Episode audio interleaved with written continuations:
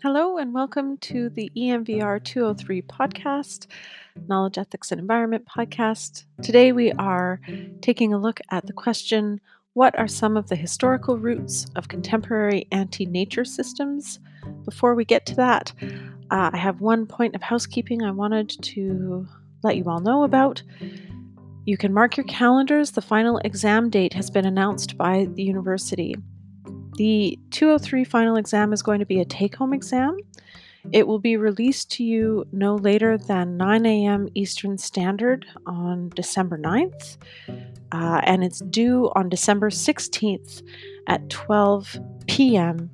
Eastern Standard again. So you have this this five business day window to prepare your responses.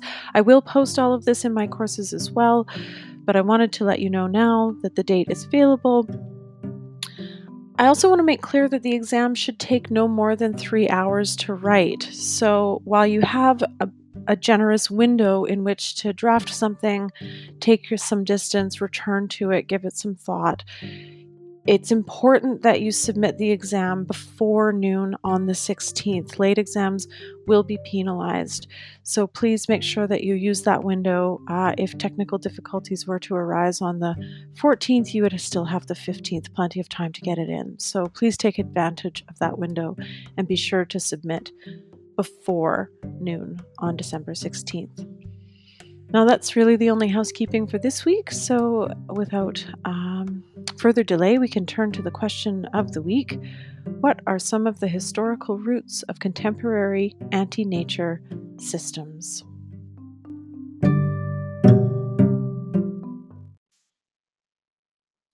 Okay, so let me begin with the premise that extinction is a global problem but it's also an unevenly distributed one.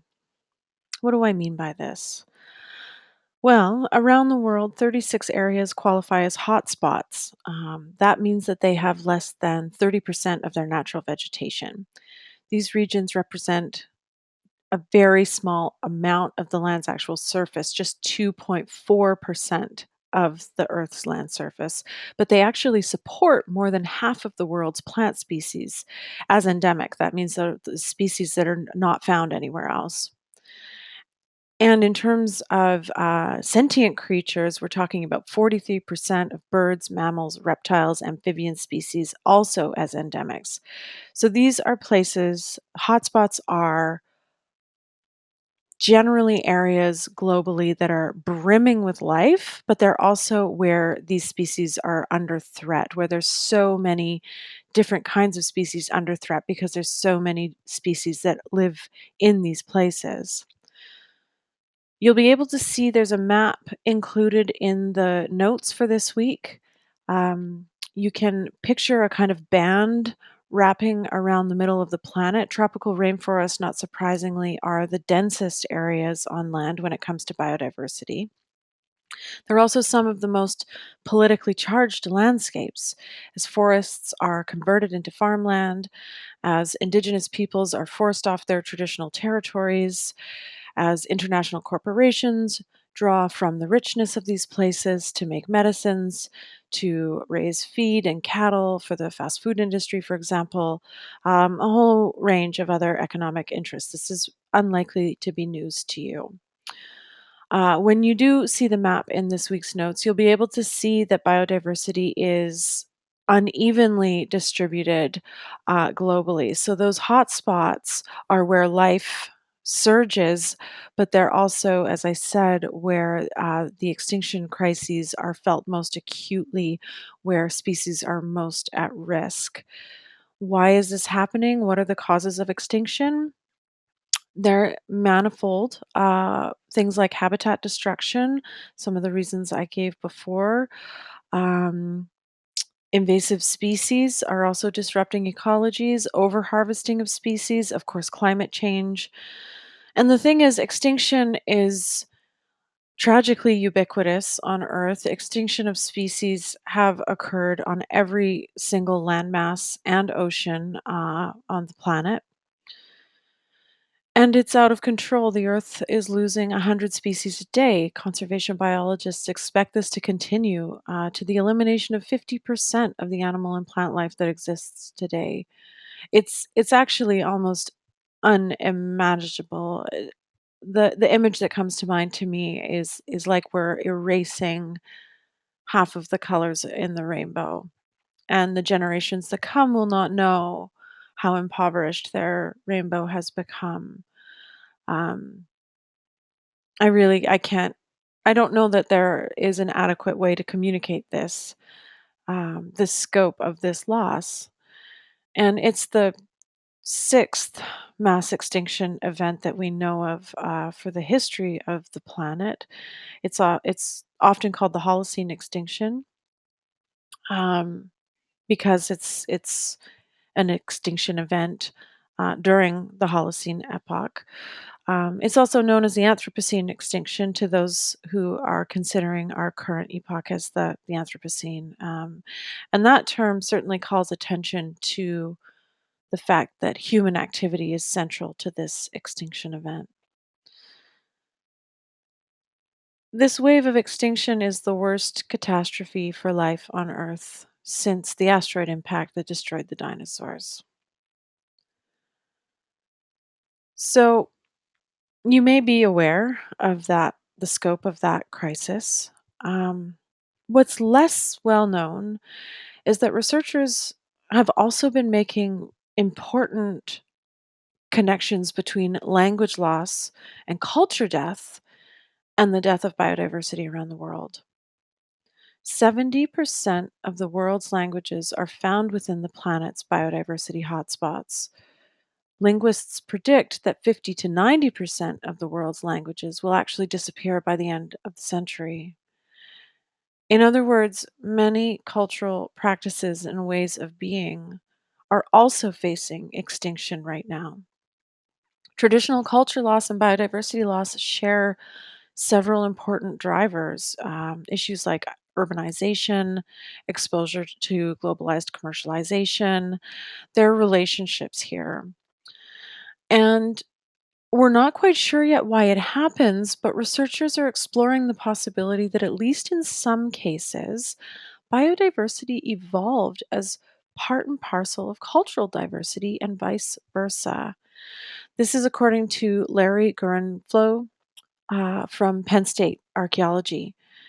And so, what uh, and others are noticing is that of the 6,900 or, or more uh, languages that are spoken on Earth, more than 4,800 of these occur in regions that contain high biodiversity. So these are very, very important landscapes, and people are a part of these ecosystems. Tatsuya Amano, who's a zoologist at the University of Cambridge in the UK, uh, was the lead author of a study published in the Proceedings of Royal Society B. And in Amano's work, two types of language loss hotspots emerged from the study. One was in economically well developed regions like northwestern North America, northern Australia.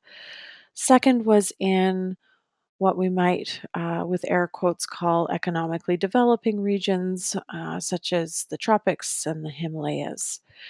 And certain aspects of geography did seem to act as a buffer or a threat. So, for example, recent declines occur to, uh, faster in temperate climates than in the tropics or in the mountainous regions. Um, they're theorizing that this might be because it's easier to travel in and out of temperate regions, and these regions have these kind of particular histories of settler colonialism that should be considered as well more research is necessary to determine precisely what's going on here between like why does economic development kill language? Um, figuring out how economic growth interacts with other factors such as landscape is the next step. So there's a lot to learn here.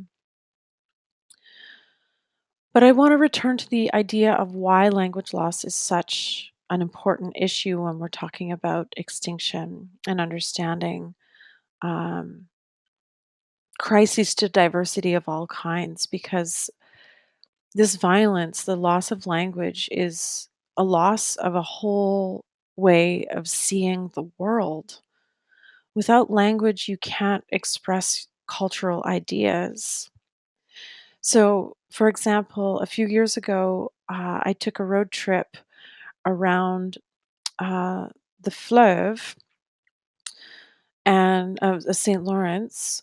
But in English, we don't have a word for fleuve. There's no way for me to see the fleuve. You can it can be a seaway, it can be a river. It, you know, there's I have other words, but this kind of extraordinary body of water that is salty on one end and sweet at the other, and mixed all the way along, and where you can see uh, tides rising. It's just unlike anything from from where I've grown up, for example.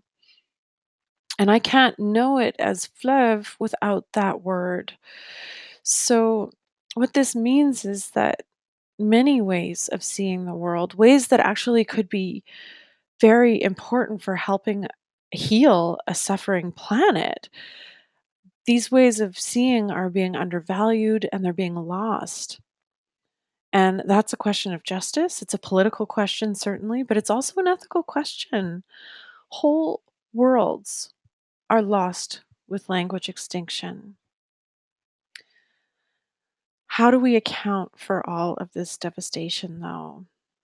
You know, I think we want to look further than the usual suspects uh, we tend to choose kind of small groups of, of particular people. You know, we look to poachers hunting for ivory or ranchers cutting down rainforests for fast food or, or fast food consumers for that matter who eat too many hamburgers and encourage the ranchers to cut down the rainforests. We, we look to these kinds of groups and we point our fingers as being, you know, they're the ones responsible for all this death.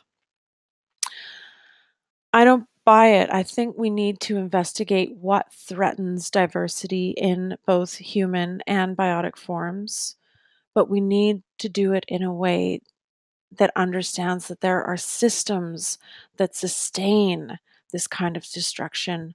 Humanity isn't able to launch a sixth extinction without there being some kind of systemic articulation at work. It's not just little random groups of people.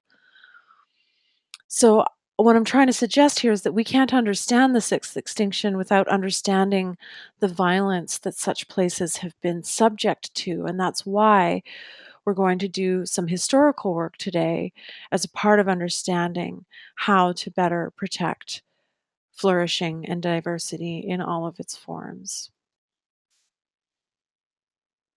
Ecocide is not specific to colonialism, but there is something specific and systemic and worthy of consideration in terms of how colonialism begets ecocide, by which I mean the destruction of large areas of the natural environment through activities like overexploitation of resources or more extreme examples like nuclear warfare or dumping harmful chemicals, um, and I, I'm, you know, an example that's not specific to colonialism. Uh, we could go as far back as the Sumerian Empire, 1800 BCE. That civilization deforested their lands, uh, and salt accumulated in the soils from uh, intensive wheat production, I believe. And as the Sumerians tried to deal with it, they brought new lands under cultivation and built new cities, but eventually they hit the limits of agricultural expansion and food production crashed, and that was the end of the Sumerians. Now, for this week's reading, Ashley Dawson argues that colonial expansion through mercantile capitalism marks the moment when previously limited ecocides can take place at planetary levels. So that's something a little bit different um, and really worth taking note of. So, merchant or mercantile capitalism, just to be clear, is distinguished from more fully developed capitalism by its focus on just moving goods from a market where they're cheap to a market where they're expensive. Um, so it's not really influencing the mode of the production of those goods. Um, we don't see, uh, you know, industrialization. We don't see commercial finance like we do in in later forms of capitalism. It's really just moving the stuff around. Now, Dawson characterizes the colonial encounter as one by which the subjugation of both people and nature is central, and the creation of commodities for new globalizing markets is likewise key. So we uh, we get the example of the fur trade, for instance. And another part of his argument that's important to understand is that capitalism inherently degrades its own conditions of production. What do I mean by that? I, he gives us a couple of examples. We get the fur trade example uh, and the whaling industry example to show us how capitalism degrades its own conditions of production. And he writes on page 44 the insatiable demand for fur consequently became one of the primary catalysts for the European colonization of the Americas. So, maybe coming to mind is uh, the paper we read by Robinson the other week, where we considered how the Mi'kmaq communities uh, saw their own populations succumb to disease and how their relationships with animal kin were radically transformed in these years as a result of the colonial encounter. You know, there are many other examples. Dawson argues that basically treating life in the world as a resource for our socio-economic system is uh, the central problem here. It renders nature as a growing set of commodities that are increasingly scarce, uh, and it devalues certain people and cultures um, in similar ways. So, that historical piece is really powerful, not only so that we're aware of the context of you know the roots of the extinction crises uh, where they have sort of expressed themselves in fledgling terms and were launched by systems that have only further uh, developed and become more complex and expanded their reach around the world. I want to ask what happens if we think of the current extinction crisis as a long term historical and global attack on the commons?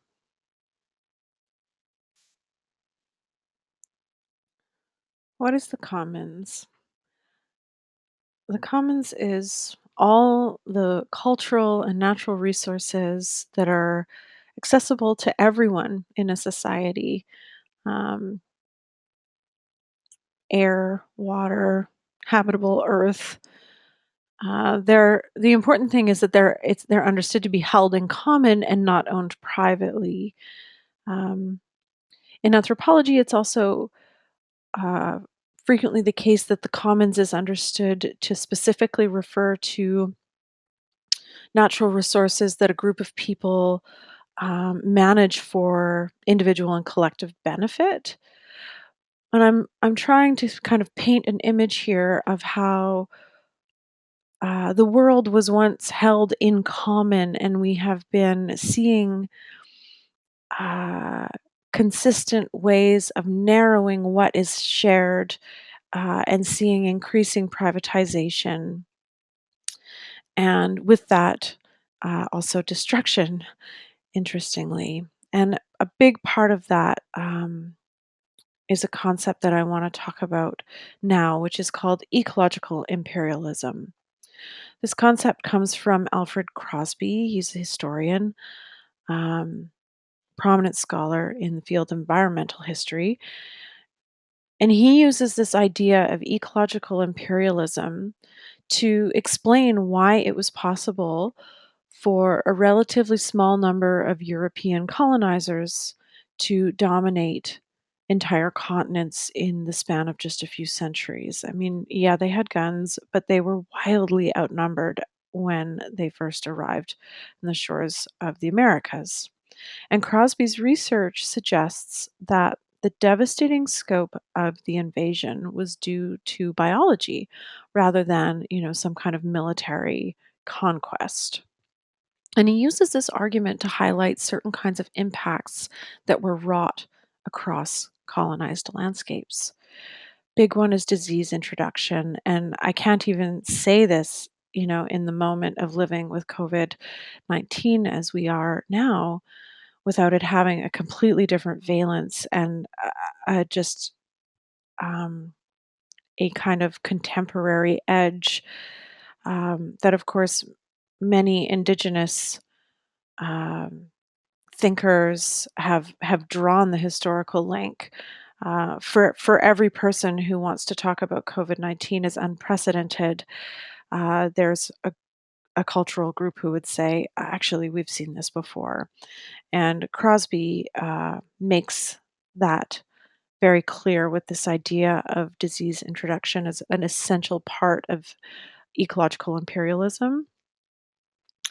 Um, but there's another piece. So, as populations were um, being absolutely decimated through new diseases, the landscape was also being transformed radically through overharvesting uh, and through the introduction of non native and often invasive species. So, these two elements, new diseases, and transforming the landscape in these ways were central elements of the colonization process. Um, and they led to major shifts in the ecology of colonized areas and to population collapses among indigenous peoples. Crosby actually writes that the regions that today export more foodstuffs of European provenance let's say grains and meats, than any other lands on earth actually had no wheat, no barley, no rye, no cattle, no pigs, no sheep or goats whatsoever 500 years ago. So if you just sit with that for a minute and recognize how very different a place the Americas are as a result of the colonial encounter, it, it it just um, it's a real it's a real stretch, I guess, for my imagination um, to to wrap my head around it. Now, how did it happen? When Europeans shifted um, from modes of social organization uh, and hunting strategies, gathering strategies, and started to emphasize agriculture, they weren't moving around the land in the same way. They were settling in large communities. They were domesticating small animals. And as a result, they were being exposed to diseases that would actually later um, assist in this kind of conquering uh, in the colonial encounter. Because mice and rats and roaches and houseflies and worms and all these uh, critters did really well in these new urban conditions, people were getting sick. And so they were constantly being subjected to disease. And millions of Europeans did die when diseases like the Black Death ravaged Europe in the Middle Ages. Um, and these kind of frequent epidemics meant that the population was affected, but was also building up a resistance over time each epidemic would spare some people and they would be more able to resist the next one that came.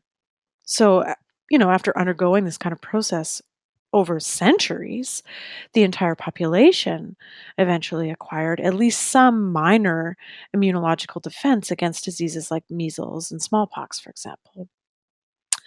But in the Americas, indigenous communities were in relatively less dense, uh, more diffuse communities, and they weren't interacting with animals in the same way that Europeans were.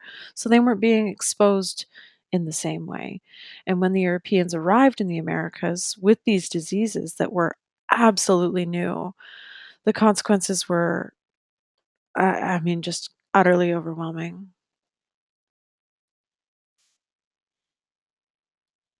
Ashley Dawson writes that as Europeans colonized other parts of the world, they took cultural beliefs with them that legitimated their conquests. These ideologies of domination intended to justify European expropriation of indigenous people and their land, and also established an exploitative attitude towards flora and fauna in the colonies. Through colonialism, we can trace the spread of disease and agricultural commodities that had devastating and transformative impacts right around the world. And we can also see the spread of a way of thinking about the natural world, a way of turning abundance into profits, a way of treating nature and certain groups of people, like indigenous communities, women, for example, into resources. At this point, I'd like to turn to the second reading for the week Whyte's paper called The Dakota Access Pipeline Environmental Injustice in U.S. Colonialism. We began today by making connections between cultural and bio- biological diversity and how ideologies and practices of domination have been used to exploit both.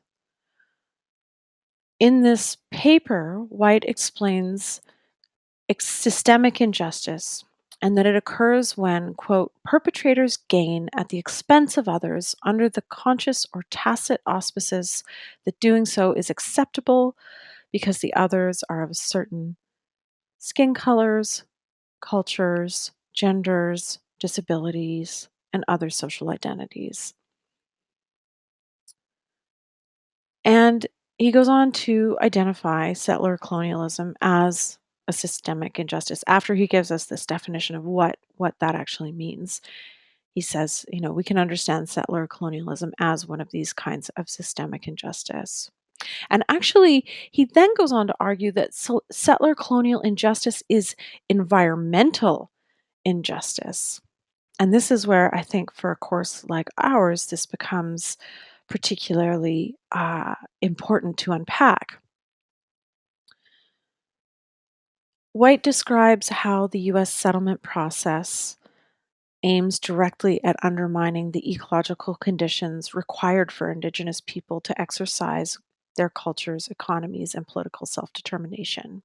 He writes about how settler colonial tactics, expressed through their treaty making, allotment policies, um, and colonial technologies from dams to mines to farming have literally changed hydrological flows, soil nutrients, and many other ecological conditions.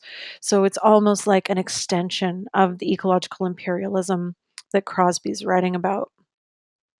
The ways in which settler colonial systems have been operating on these lands has been obviously and profoundly unsustainable the same industries that were used to violate indigenous sovereignty agriculture, the military, extractive industries are all examples have also had devastating colonial impacts. And what Whyte is pointing out is that that's not a coincidence, it's completely to be expected.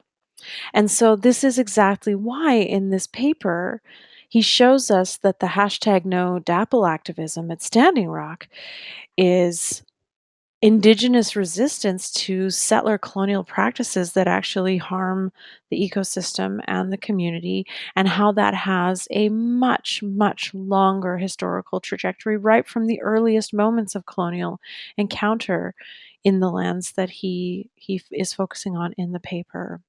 And so the work does this kind of tracing through of the early colonial encounter and how what's going on uh, at Standing Rock has this continuity that is actually uh, very much in the spirit of more of the same, unfortunately. Now, to wrap up today, uh, I think we should turn to the Boyd readings. Here we get to see some legal breakthroughs in resisting ecological harm and species extinction. It's nice to have uh, some heartening examples. I know that the topic of extinction is a difficult one. Um, and Boyd writes in chapter 6 on page 88 that just as laws recognizing the sentience of animals represent a breakthrough with respect to the rights of individual animals, recognizing the intrinsic value of biodiversity is a breakthrough for the rights of species. So, this is an exciting turn. Uh, I, I'm very heartened to see that as the intrinsic value of biodiversity is recognized, there are uh, shifts that become requisite. So, seeing the intrinsic value of biodiversity means that it becomes problematic to treat other species as property. It also infers that other species have the right to live, the right to their own natural habitat, for example. So, if we can see this kind of, um, and it's not everywhere yet, we have specific examples across the chapter, but if in general we can recognize that causing extinction is morally wrong, Boyd writes that, quote, biodiversity's intrinsic value could serve as a precursor to the expanding recognition of nature's rights. So we get examples in this chapter from Costa Rica and India, among others. Uh, and interestingly to me, in those two cases at least, they're countries with hotspots and you know many vulnerable species. And they're beginning to show the rest of us how this can actually be done. And we're going to learn more about those exciting examples in the weeks to come.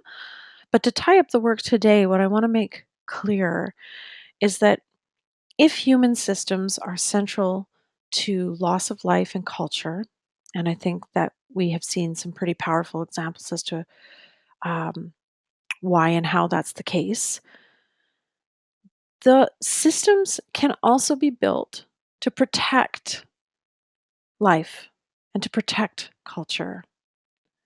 So let's let's leave it there for today. Thank you for your attention, and I look forward to seeing those of you who can join us at the Q&A and the active learning sessions this week. Take good care.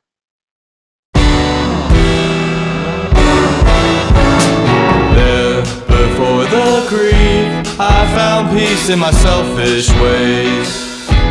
My yesterdays were erased. Death will bring change. Then, before the crash, I reveled in potential untapped. Mortality was not contained. Death will bring change.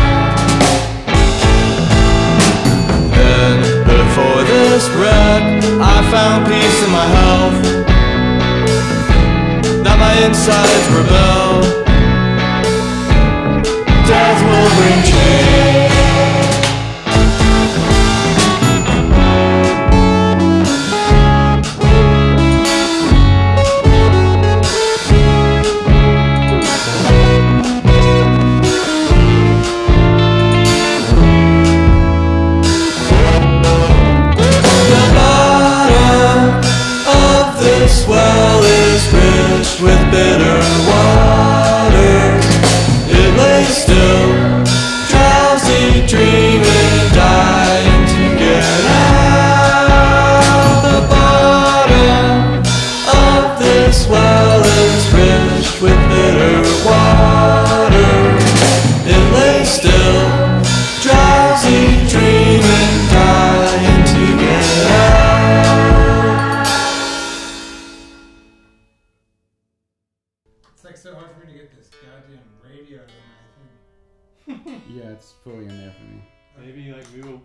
From the amp? Does that help? no. It's all good. I just turn my stuff down. Let's do the whole thing. Yeah, let's do the Yeah. whole thing. Let's do the whole song. Wait. Wait. Wait.